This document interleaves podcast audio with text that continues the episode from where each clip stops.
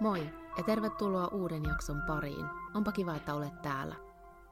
Tässä podcastissa käsitellään rikostapauksia, salaliittoteorioita ja muita erikoisia tapahtumia ja mysteereitä aina maanantaisin.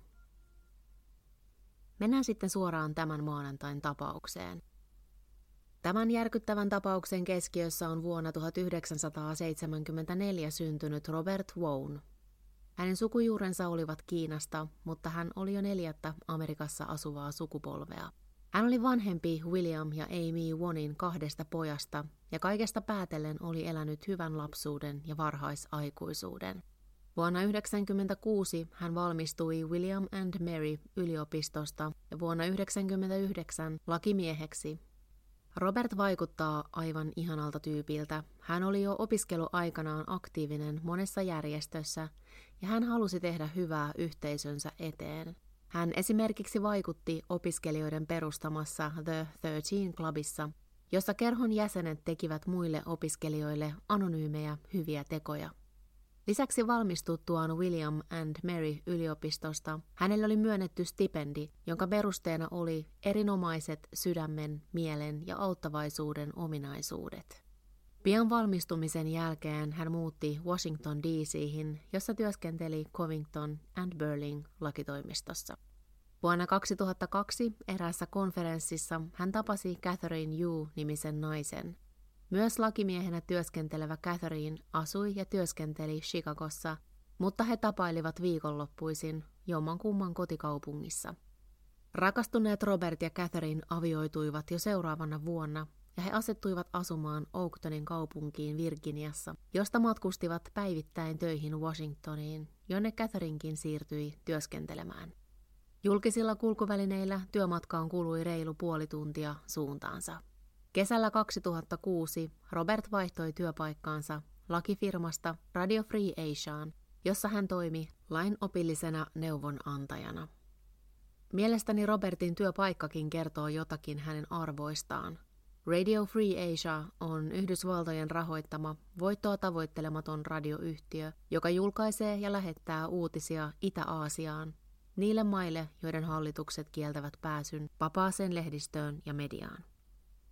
Elokuussa 2006 eteen tulee tilanne, jossa kahden päivän aikana Robertilla olisi töiden lisäksi kurssi, jolle haluaisi osallistua, sekä toive, että voisi tavata radion yövuorolaiset. Päivistä tulisi siis todella pitkiä, ja Robert pohtii, että olisiko järkevintä yöpyä Washingtonissa sen sijaan, että yö myöhällä matkustaisi julkisilla kotiin vain herätäkseen aamuvarhaisella ja matkustaakseen takaisin. Robert lähettää sähköpostia entiselle opiskelukaverilleen Joseph Priceille, jonka oli tavannut opiskellessaan William and Mary yliopistossa ja jonka kanssa he olivat olleet paljon tekemisissä läpi opiskeluaikojen. Price oli myös valmistunut lakimieheksi. Hän työskenteli ja asui Washington DC:ssä. Hän lupaa Robertille yöpaikan. Joseph Price omisti isohkon talon kumppaninsa Victor Saborskin kanssa Washingtonissa osoitteessa 1509 Swan Street. Price ja Saborski ovat siis elämän kumppaneita. Lisäksi heidän parisuhteeseen kuului myös mies nimeltä Dylan Ward. Ymmärtääkseni kuvio oli se, että Price ja Saborski olivat sitoutuneessa parisuhteessa toisiinsa, ja Wardilla oli lähinnä seksuaalinen, BDSM, dominointia ja alistamista sisältävä suhde Pricein kanssa. Heidän mukaansa he kolme kuitenkin muodostivat perheen, vaikka ainakaan toistaiseksi kaikki kolme miestä eivät olleet tasavertaisessa suhteessa toistensa kanssa. He kaikki olivat kolmissa kymmenissä ja elämässä niin sanotusti menestyneitä. Tosin jotkin lähteet kertovat, että Priceilla olisi ollut jonkin asteinen kokainiriippuvuus, mutta tieto on vahvistamaton. Price työskenteli siis lakimiehenä, Saborski markkinointijohtajana ja Ward oli valmistunut kokkikoulusta ja yliopistosta ja valmistuttuaan kirjoittanut esimerkiksi lastenkirjoja. Kolmikolla oli myös naiskämppis nimeltä Sara Morgan, joka majoittui talon kellarikerroksessa – hän ei kuulunut tähän perhekuvioon, mutta oli miesten ystävä. Robertin sovittuna yöpymisyönä hän ei olisi kotona. Hän oli ilmoittanut kolmelle miehelle olevansa poissa kaupungista. Toinen päivä elokuuta Robert ja Catherine matkustavat normaaliin tapaan työpaikoillensa. Robert ei siis illalla olisi tulossa kotiin, vaan hän jäisi yöksi kaupunkiin ja palaisi vasta seuraavana päivänä töiden jälkeen. Robertin päivä on pitkä. Illalla puoli kahdeksan aikaan hän soittaa Catherinelle ja kertoo, että oli juuri vapautunut kurssilta ja että oli matkalla tapaamaan radion yövuoroa. Kello 10.24 hän soittaa Joseph Priceille kertoen, että vapautuisi nyt työpaikaltaan ja ottaisi taksin talolle. Taksimatka veisi noin kahdeksan minuuttia. Tämän perusteella hän oli miesten talolla illalla kello 10.30-10.40 aikoihin. Pricein kertoman mukaan hän ja Dylan Ward olivat Robertin saapuessa keittiössä ja kolmiko vaihtoi muutaman sanan ja he joivat lasilliset vettä. Robert oli sanonut olevansa väsynyt ja vetäytyikin pian huoneeseensa Pricein ja Wardin autettua häntä laittamaan vuoteen itselleen. Pricein mukaan hän vielä kuuli Robertin käyvän suihkussa. Hän kertoi, että hän ja Saborski nukahtivat noin kello 23.05-23.10. Samoihin aikoihin Robertin BlackBerry-mobiililaitteeseen tallentuu kaksi sähköpostiluonnosta – toinen hänen vaimolleen, jossa kertoi olevansa käymässä nukkumaan, ja toinen kollegalleen seuraavan päivän lounassuunnitelmista. Se, miksi näitä meilejä ei koskaan lähetetty, ei ole tiedossa. Kello 23.05-23.07 seinänaapuri William Thomas kuulee kiljuntaa. Kello 23.49 hätääntynyt ja hysteerinen Saborski soittaa hätäkeskukseen ja kertoo, että heidän talonsa on tunkeuduttu ja heidän vierastaan puukotettu. Jo viiden minuutin kuluttua tästä ensihoitajat ovat paikalla, Saborskin ollessa heitä vastassa etuovella aamutakissaan. Hän neuvoo ensihoitajat toisen kerroksen makuuhuoneeseen – Puhelu hätäkeskukseen on vielä auki ja hätäkeskusnauhalta kuuluu, kun Saborski tämän jälkeen romahtaa. Ohjattuaan ensihoitajat yläkertaan hän purskahtaa epätoivoiseen itkuun, joka ainakin omasta mielestäni kuulostaa aidolta. Portaissa ensihoitajia vastaan kävelee Dylan Ward, myös aamutakissaan. Hän osoittaa vierasmakuuhuonetta sanomatta mitään ja poistuu itse omaan makuuhuoneeseensa sulkien oven perässään. Vierashuoneesta ensihoitajat löytävät Robert Wonen makaamassa selällään elottomana sängyllä. Sänky on käytännössä vielä pedattu, siinä ei selvästikään oltu nukuttu, ja Robert makaa peiton päällä teepaidassa ja shortseissa. Asussa, jota hän Catherine vaimon mukaan käytti nukkuessaan. Hänellä oli suussaan myös hänen narskuttelua estävä hammassuoja, jota käytti öisin. Robertin lisäksi vierashuoneessa istuu alusvaatteissaan Joseph Price, joka kertoo ensihoitajille löytäneensä Robertin puukotettuna. Hän kertoo löytäneensä Robertin terassin oven edestä ja kantaneensa tämän toisen kerroksen vierashuoneen sängylle. Näinhän aina tehdään, jos löydetään eloton ihminen. Ensihoitajat havaitsevat Robertin vatsassa kolme pistohaavaa, mutta ihmettelevät sitä, että verta ei ole juuri nimeksikään – ei rikospaikalla eikä Robertissa itsessään. Yöpöydällä on mustakahvainen verinen veitsi, jonka paikalle saapuva poliisi pian toteaa kuuluvan talon veitsisarjaan ja jonka Price kertoo irroittaneen Robertista ja asettaneen yöpöydälle. Robertin laukun päällä on valkoinen pyyhe, jossa on hieman verta. Hänet kuljetetaan sairaalaan, jossa hänet todetaan kuolleeksi kello 0023. Price, Saborski ja Ward viedään samana iltana poliisilaitokselle kuulusteltavaksi. Pricea kuulusteltiin kuusi tuntia, Saborskia kahdeksan ja Wardia 12 tuntia.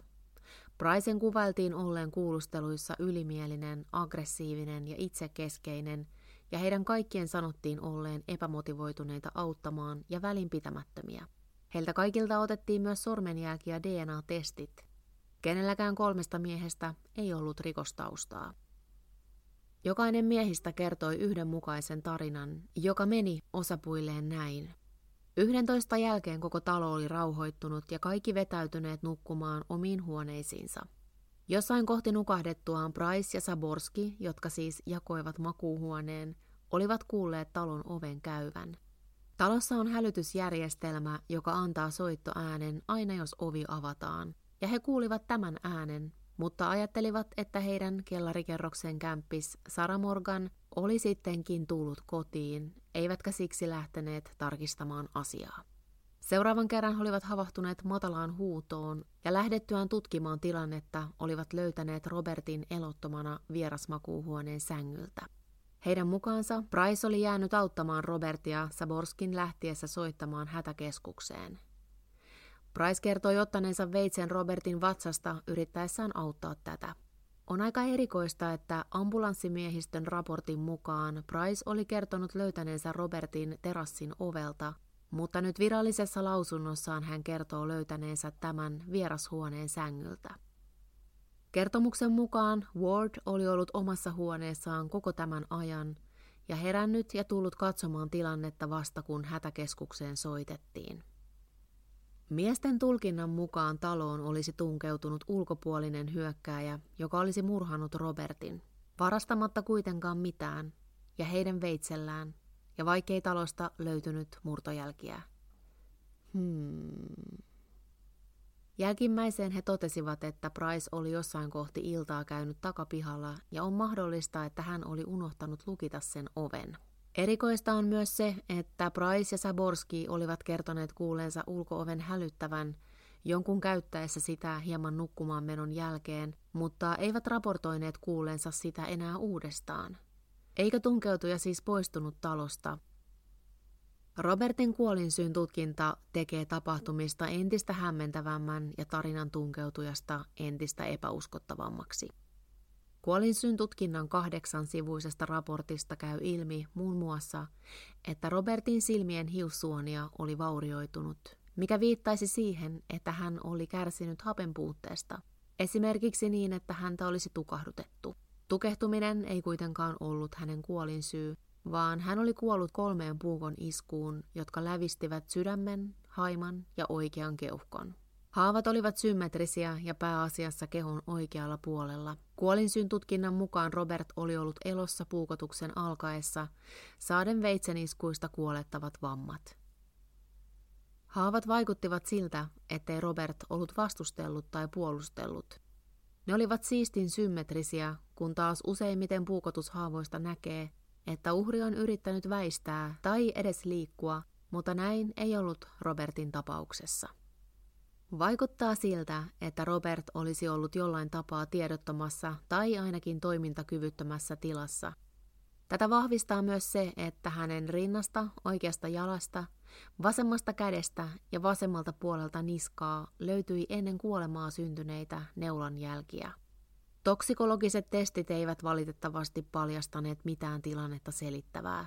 Hänestä tutkittiin niin sanottu peruspatteristo, sisältäen muun muassa alkoholin, kokaiinin, opioidit, benzodiazepaamin ja joitain muita sedatiiveja.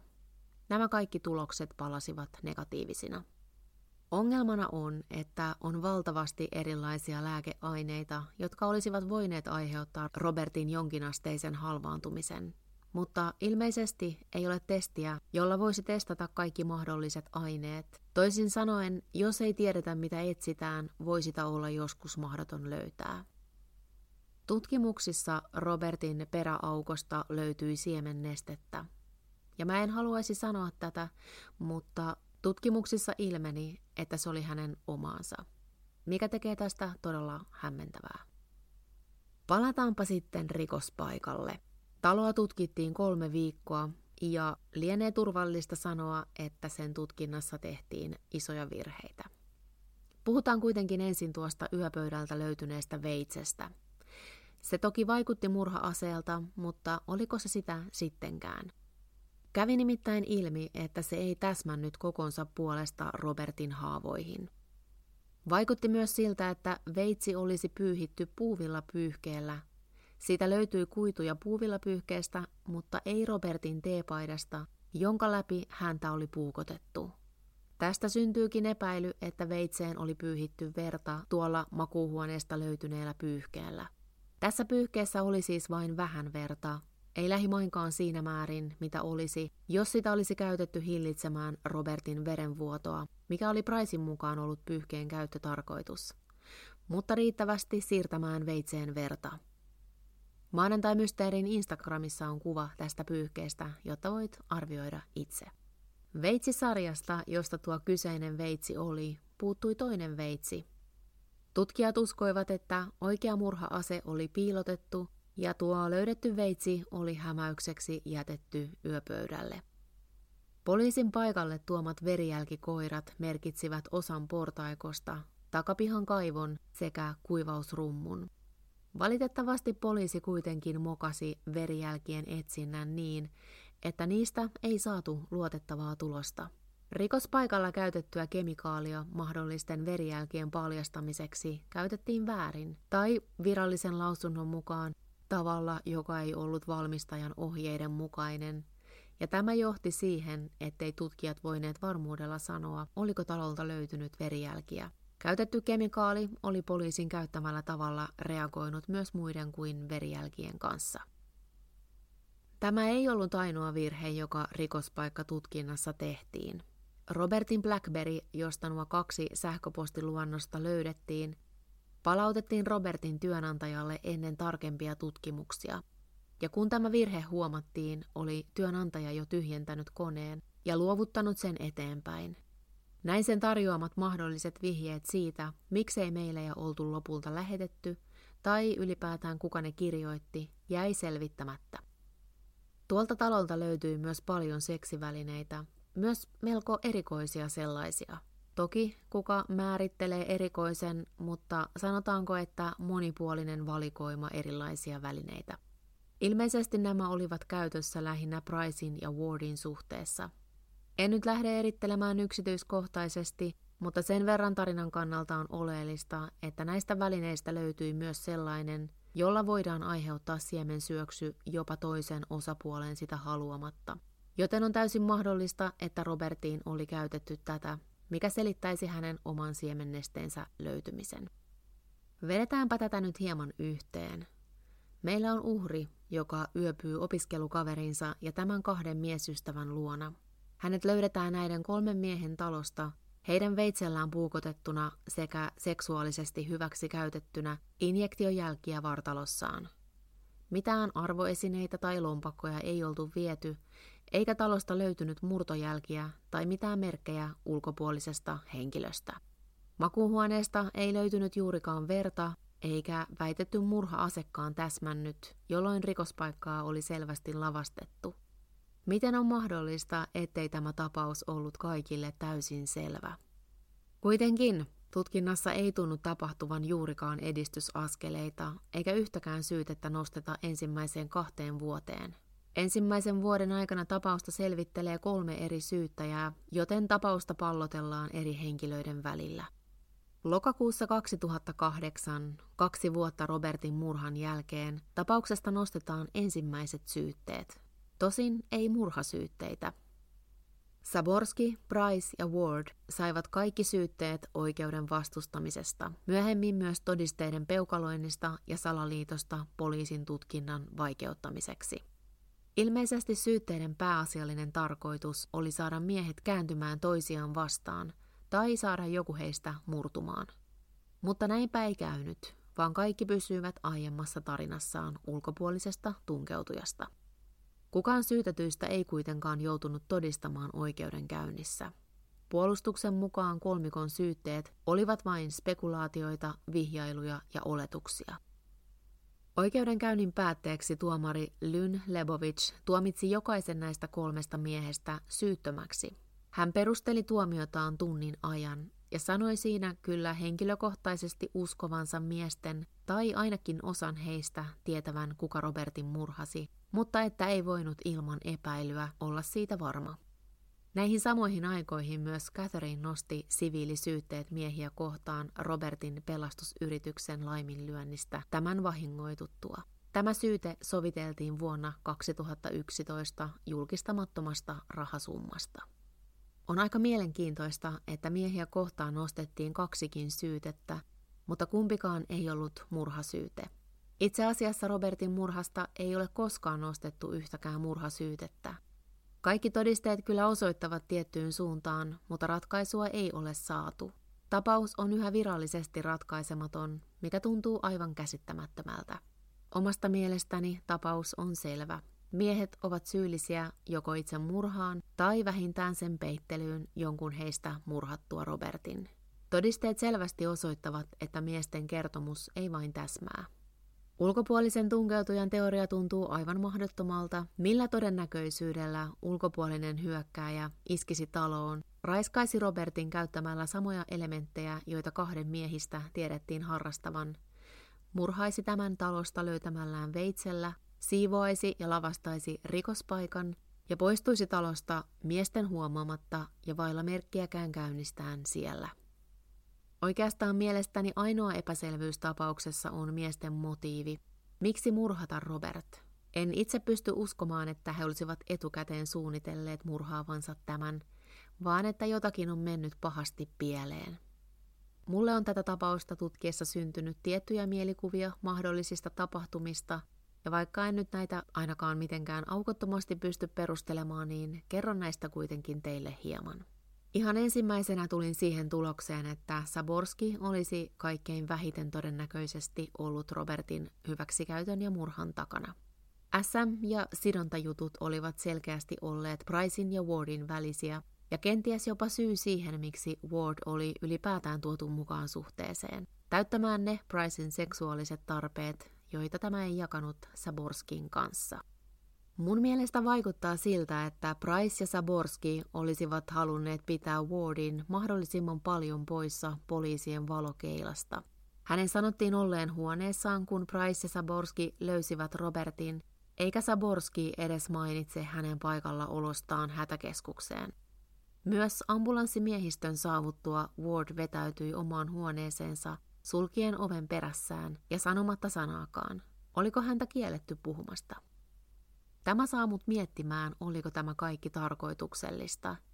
Oliko Ward Robertin murhan takana ja kaksi muuta miestä suojasivat häntä?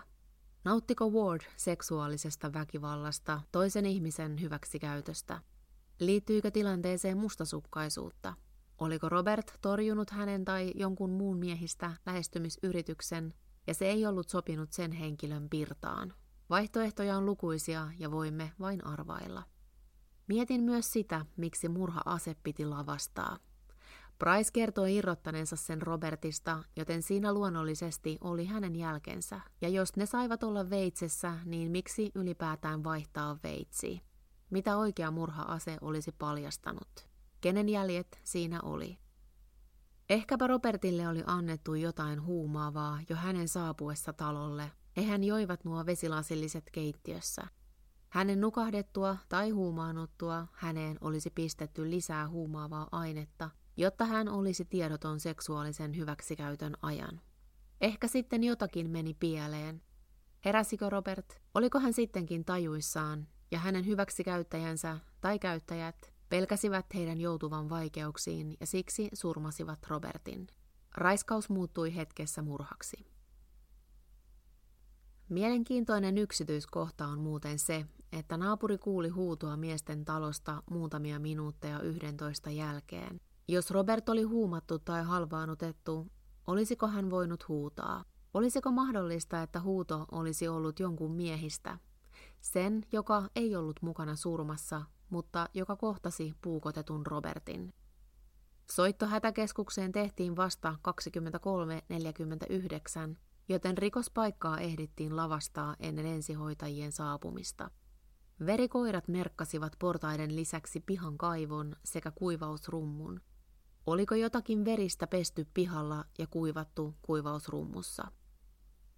On käsittämätöntä, ettei ketään miehistä saatu tuomittua edes näihin lievempiin syytteisiin. Mediassa onkin vihjattu, että tapaukseen liittyisi vahvasti termi white privilege, eli koska Price, Saborski ja Ward olivat valkoihoisia, rikkaita ja vaikutusvaltaisia ihmisiä, heidän oli jossain määrin helpompi luikerrella vastuustaan. Ehdoton fakta ainakin on se, että rikospaikkatutkinnassa tehtiin isoja virheitä, jotka ilman muuta toimi tässä heidän edukseen. Mä luulen, että heidän eduksi toimi myös se, että heitä oli tässä kolme ihmistä. Kun kaikki kertovat saman, vaikkakin epäuskottavan tarinan, on vaikea lähteä erittelemään, kuka miehistä on syyllinen. Siitä huolimatta mun on vaikea ymmärtää tätä lopputulosta. Price ja Saborski myivät tuon omistamaansa murhatalon kesäkuussa vuonna 2008 ja muuttivat kaupungin sisällä kerrostaloasuntoon. Dylan Ward ei muuttanut heidän kanssaan, vaan hän muutti Floridaan, ymmärtääkseni hänen, Pricein ja Saborskin yhteisesti omistamaan asuntoon. Miehistä kaksi on sittemmin vaihtanut nimiään. Dylan Ward on nykyään Dylan Thomas ja Joseph Price taas vaihtoi sukunimensä Andersoniksi. Tuntuu valtavan kohtuuttomalta, että ainakin omasta mielestäni selkeät tekijät eivät koskaan edes käyneet läpi murhaoikeudenkäyntiä, saati että olisivat joutuneet teoistaan vastuuseen. On mielenkiintoista nähdä, tuleeko tapaus koskaan ratkeamaan. Nyt siitä on kulunut jo 14 vuotta, joten voi olla, että jonkinlainen synnin päästö kuolin vuoteella joltakulta miehistä joskus tulevaisuudessa on ainoa mahdollisuus totuuden selviämiseen. Olisi mielenkiintoista kuulla teidän mielipiteitä tapauksesta. Miten sä näet tilanteen? Olivatko kaikki osallistuneet itse surmaan vai osa vain sen peittelyyn? Vai oliko talossa sittenkin joku ulkopuolinen? Kerrothan mielipiteesi maanantai-mysteerin Instagramissa. Seuraava jakso tulee ihan normaalisti ensi maanantaina. Olethan silloinkin kuulolla ja siihen asti moi moi. Kuuntelit Podmin Premium-podcastia. Haluatko löytää lisää samankaltaisia podeja tai vaikka ihan uusia tuttavuuksia? Lataa Podmin sovellus App Storesta tai Google Playsta – ja saat kokeilla palvelua kaksi viikkoa ilmaiseksi.